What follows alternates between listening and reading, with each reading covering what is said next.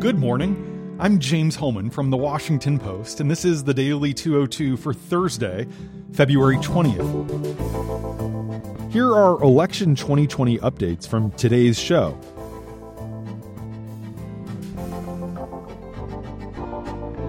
Former New York Mayor Mike Bloomberg suffered a punishing welcome, and Bernie Sanders was bludgeoned with criticism as an animated cast of rival candidates scrambled in Las Vegas on Wednesday night to stake their claims against the two rising contenders in the Democratic race.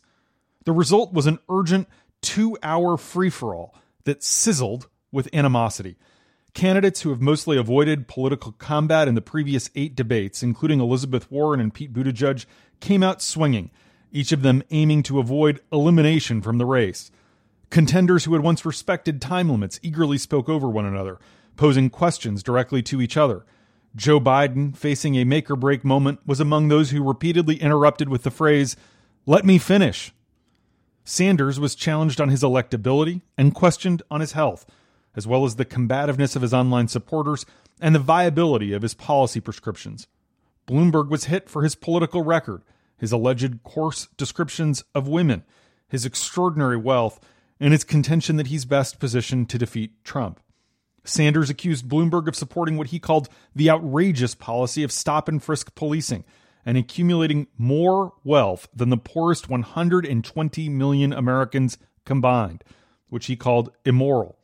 Warren described Bloomberg as a billionaire who calls women fat broads and horse faced lesbians. That's a reference to quotes attributed to him in a booklet written by a former employee, which Bloomberg disputes. Buttigieg accused Bloomberg of trying to buy this party out. Biden called Bloomberg's stop and frisk policy abhorrent and said the Obama administration had to intervene. Warren, taking the tone of a prosecutor and sounding like the high school debate champion she was back in Oklahoma, challenged Bloomberg to release women who worked at his firm from non disclosure agreements signed as part of harassment settlements. And she suggested his response to criticism about how he treated women in the workplace. Bloomberg said they didn't like jokes he told, amounted to him saying, quote, I treated some women well.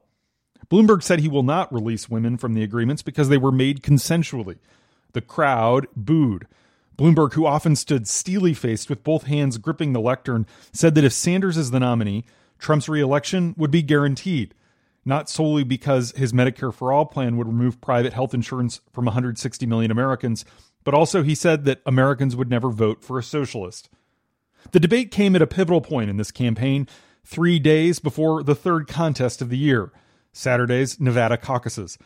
The debate was the first in which Sanders was the clear frontrunner, having jumped to the top of national polls and forcing many in the party to grapple with the idea that he's in the best position to take a large delegate lead over the coming weeks. But he's often been an afterthought in these debates, with other candidates more focused on which moderate is the best to take on Sanders than actually challenging Sanders. Sanders last night felt the heat more than many expected. He said he will not release additional medical records as he once promised while Bloomberg insisted his tax returns will be made public in the next few weeks. Bloomberg has made his presence felt not at the polls. His name won't be on the ballot until the Super Tuesday primaries on March 3rd, but with his outsized advertising presence, he spent more than $300 million. But on stage, he struggled, rolling his eyes as he was scrutinized and finding it difficult to work his way into some exchanges, especially during the second hour. At one point, he raised his hand and yelled, what am I? Chicken liver? Bloomberg campaign manager Kevin Sheekey released a statement after the debate saying that his candidate will do better in next week's debate in South Carolina. Thanks for listening. I'm James Hohmann. If you want to hear full episodes, find The Daily 202 every weekday morning wherever you get your podcasts. Thank you.